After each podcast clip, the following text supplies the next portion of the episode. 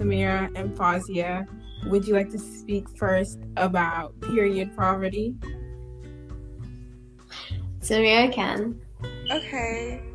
Um, so Fazia and I are part of this organization called um, Girls Help Girls, and it's basically a organization that's in our school that collaborated with Philanthropy Tank in Palm Beach County, which works to provide menstrual hygiene products for um, women in need and um, to fight against period poverty, which is the inadequate access to period products, um, which is much more common than we think, especially with the pandemic when a lot of people lost their jobs. Um, and we did a period packing. Well, I'll let Fazia talk about the period packing product um, party, but um, yes, that's what period poverty is, and it's a lot more common than we think, especially because when you're struggling financially, your priorities most likely going to be paying the bills and getting food on the table and providing for your family, and hygiene may not be one of your um, priorities. So, yes. Great. And Fazia, you can talk about the party. Okay.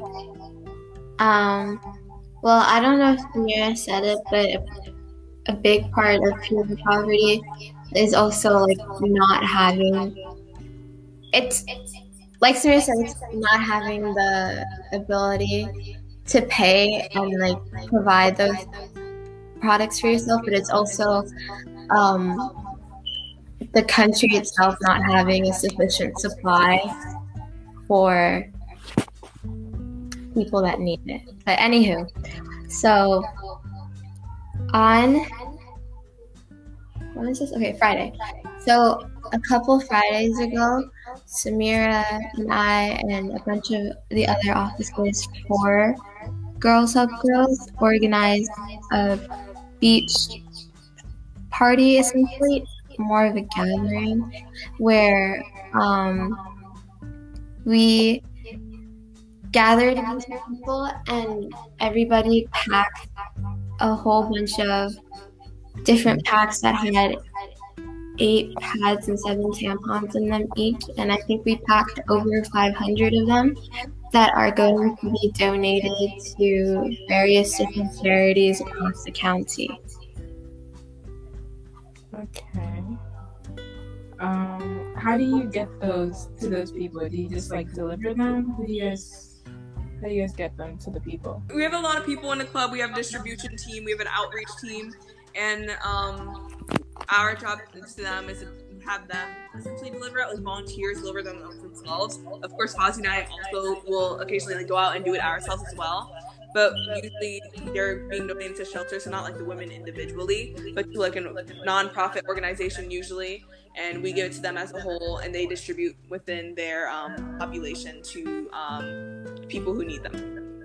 Do you ever get to um, meet the women? We haven't yet, mostly because of COVID, and they're trying to maintain social distancing. But maybe next year. Okay, cool. You guys plan on still doing this next year, right? Yes. Mm-hmm. Okay, good. The way any facts you want to drop on us about period poverty in America? Um, yeah, I have some. Let me pull them up. But Fazia, say what you were going to say. Oh, I was just going to comment something stupid about how my focus keeps drifting away because I can hear the echo. Um, you can try muting the host tab, Sarah, and then keeping the one where you're hearing us through. Okay.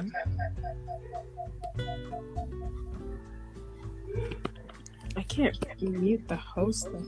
This is confusing. Okay. Oh, was that all you're gonna say, Fazia? Yeah. Um, yeah, so for statistics, um, this is from another sector from Girls Help Girls from oh, um, an advocacy-based coalition called CAP, the Coalition Against Period Poverty. Um, I'll, maybe we can get I don't know get into detail about that. But um, according to a joint study by Thinx and Period, um, titled "State of the Period," one in five teens in the United States struggle to afford period products, and or they were not able to purchase them at all. This is in our core dominant country, the United States, which you would think have a lot of that money. So you can imagine for the countries who are struggling a little bit more financially. Oh, thingy stuff. Um, to add on, more than four and five students in um, in the United States, 84% to be exact, and um, have either missed class time or know someone who's missed class because they did not have access to period products. And one of the main um, goals for CAP, which is the chap- sector off of Girls Help Girls, is to advocate for having these free period products, but to everyone as a whole in public facilities, to specifically schools, what we focus on to increase attendance. And yeah, those are just one of very many statistics. I don't want to keep your time. Oh, we got time though, so. um, yeah, you don't really think of that stuff when you're at school. Um, usually when I'm at school, there's a bunch of period products in like the nurse's room. I think something that would be really cool to work on is to get them a bit more um what is it distribute like to be able to distribute them a bit easier because i know it's it's not a struggle but it's like It's a, it's an unnecessary hassle. yeah to just like go to the nurse's office every single time because it kind of looks like it kind of seems like there's like something wrong when there really isn't it's a natural thing that happens but To like put them in the bathroom. yeah that That's what um CAP advocated for for dispensers. We put them in Santaluces high school. Um, to I have see dispensaries, but like they make you pay for it. no, they're free. They're free. Um, okay, the- that, that'd be good as long as somebody was there to like you know actually put stuff in there regularly. there is stuff. We CAP is funding it with um, the grant that we've received, so we're funding it for the first two years, and then to show if there's been success, and then hopefully by then we've already reached out to members of the Palm Beach County School like district board, and that's what we're furthering this year, and hopefully the plan was to get it into the school's budget, but we're funding the products. All of them constantly for the first two years, and then the school will be responsible for holding that on. But for more work to make sure it still remains. Okay, great. So when are you guys you guys gonna have them installed? Like this upcoming year? Unfortunately, because of once again the pandemic, we've been cut out of the school's budget. The original plan was actually to have us in the budget, and it was happening until COVID came along. So we're kind of left high and dry. But so because we don't have the money to put it in Suncoast, Grand and Santaluces will still have theirs. It's fine. It's already funded and paid for. We Okay. we wanted to focus on Title One schools first, which are the schools where a majority of students have reduced lunch. But we are working with the Palm Beach School District, um, persuading them more this year to try to get this as a funded thing in our high schools.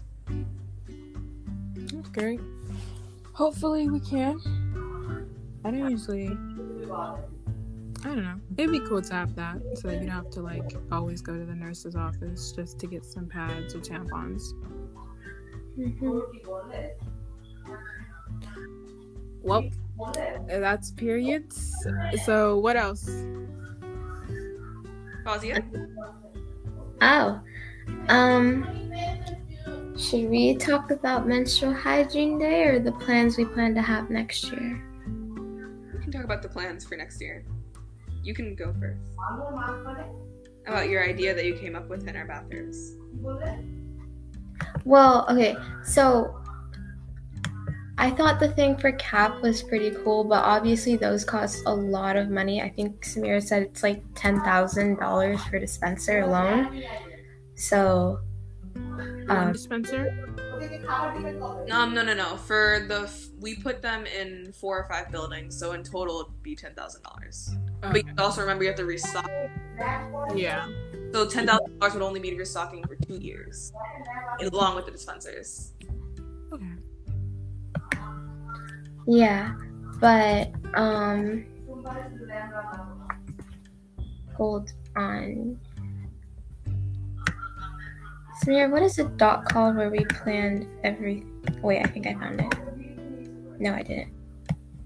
I mean, um, you were ha- well. Just talk about your plan about putting them in, because of course we want to work locally in our own high school as well. So talk about those little stations that you wanted to have. Oh, so um, we already know that when the tap went to um do the whole grand I don't know what it's called, but it was like a little ceremony for when the dispensers were installed in the school. And um, the principal was there, and she really liked the idea of having the station or having um, the dispensers. But obviously, because it's too expensive, we can't do that now. So I was thinking along the lines of maybe setting up little stations in each bathroom in the girls' bathroom where um, there were little different menstruation products because there are sometimes where you didn't expect it, so you don't have some on you or like no embarrassment type thing. So we were thinking that maybe we could set up little stations in each of the bathrooms just to like make it easier. That's definitely doable because they have like a station in the nurse's office, so I guess you could ask her Mm-hmm. as well. And because they give like they have a bunch of stuff over there, so I they can actually they can help you guys, right? I think so. Hopefully. Depending on where she gets her stash from, but The only problem would be once again we'd still be responsible for funding it, and what we've recently learned from a CAP meeting is that these things go by very quickly. Like we had the dispensers up for probably a week or two, and the the set the filling for all of them were just gone. And like I said, budget cuts and how much we honestly don't have left in our budget. It's gonna be a money issue, and you can only do. Do you guys have any ways to like um, raise money? Nothing. that's our plan for the summer that we've been needing to work on but with the school rules and all that but hopefully so far i think next year we're going to focus on a lot of drives and donations because we can't really do that until we're a nonprofit um, receive money legally so we need to file a nonprofit first Okay. Seems like a pretty cool idea. I'm glad people care enough to help. But